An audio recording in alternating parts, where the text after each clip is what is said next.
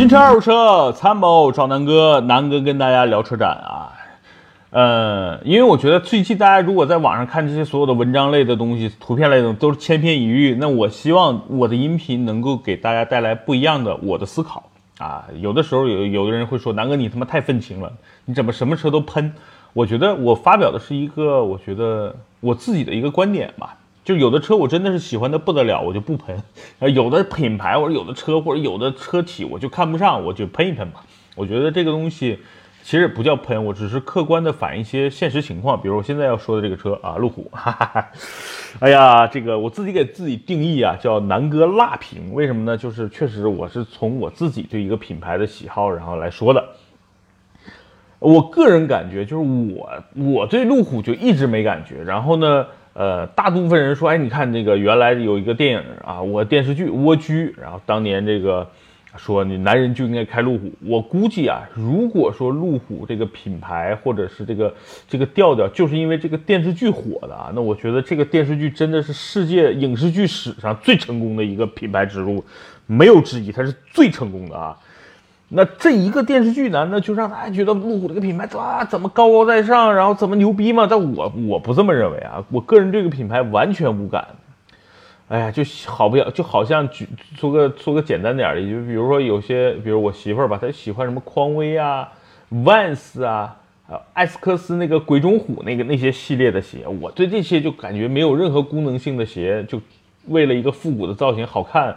我我就完全无感，我还是喜欢有一些科技感的，比如说阿迪达斯的 Boost 呀，对吧 ？Nike 的 Zoom 等等等等，对啊，就是 React 这些东西。那那，哎呀，我就是对这些就是纯潮流的、没有任何功能的东西就没什么感觉。我觉得路虎也是这样，就是一个样子货，对吧？那 S U V 大家想知道，就是在美国的这个市场，我就说中国跟美国的这个认知的区别啊。美国对于成功人士的标配的这种也是 S U V 啊，确实是 S U V。它有三个，我之前讲过啊，一个呢是凯迪拉克的凯雷德，对吧？这个总统座驾嘛，凯雷德是美美国成功男士的标配的其中之一。第二呢是一个特别接地气儿的品牌，是雪佛兰。雪佛兰在美国有一款叫萨博班，啊，它其实是在那个。呃 Silverado 就是索罗德那个皮皮卡平台打造了一台 S U V 啊，然后呢，那个是全尺寸的，巨大无比，然后那台车也是美国成功人士的标配之一啊，呃，售价呢也差不多在高配的也得十万刀了，新车啊。然后还有一个呢是日系的品牌，但实际是呃美国的品牌了，英菲尼迪的 Q X 八十。那个车大家知道，其实就是途乐的豪华版嘛，那底盘啊，这个整个空间，大家知道，看到途乐就知道那车有多大。Q X 八十在国内毕竟还少嘛，那那个车在美国也是一个成功人士的标配。为什么？因为你想这些品牌，第一，它都是一个在美国市场运作非常好的品牌，对吧？然后第二呢，这些车本身是有核心竞争力的。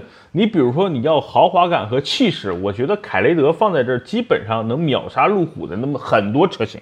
对吧？你包括揽胜什么揽胜行政版，我觉得在凯雷德面前也就是这个，对吧？样子货了，对吧？你再说到内饰，这种凯雷德顶配的凯雷德，你放到那儿，这个内饰的豪华程度完全哈、啊、不输给很多很多豪华品牌。所以很多我在我在我认为，就是路虎美国也有一些人开，那什么人？我后来了解过，什么黑人啊，然后这个这个屌丝逆袭的黑人啊。呃，可能喜欢路虎的会多一点，然后呢，因为，呃，毕竟这个呃印度人也挺多，还有一些这个印度人，反正都黑不溜秋的人，呵呵所以呢，这个这个路虎在美国其实的地位就没什么。那说说回到中国，那中国为什么喜欢路虎？就是中国人喜欢这个气场，对吧？就是觉得，就是很多东西他无法用数据来形容的时候呢，就就说，哎，你看这个这个人长得很有气质。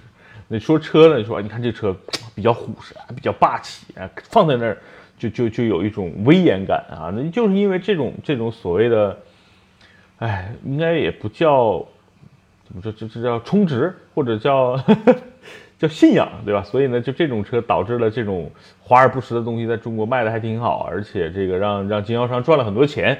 但当然卖路虎的经销商很开心，但是这个作为消费者，真正的。真正的消费者，我觉得还是挺难受的啊。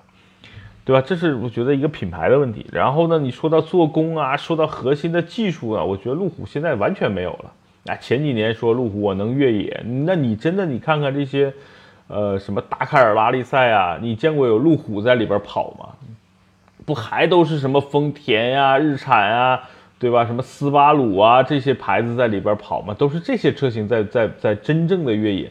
我真的没在在哪儿，比如说什么什么这个。